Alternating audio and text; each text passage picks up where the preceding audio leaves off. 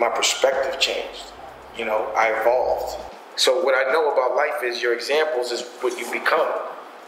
You know, and so I have to be that because I want my, my son and my and my daughters to become an example. I have to be the example of what I want them to be. Right.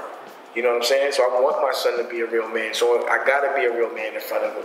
I want my daughters to want a real man. So I gotta be a real man in front of them. I did my kid shit. Now it's time to be an adult. There is that time that you go from being a kid and you don't care to being like, oh, I gotta worry about my family and my woman.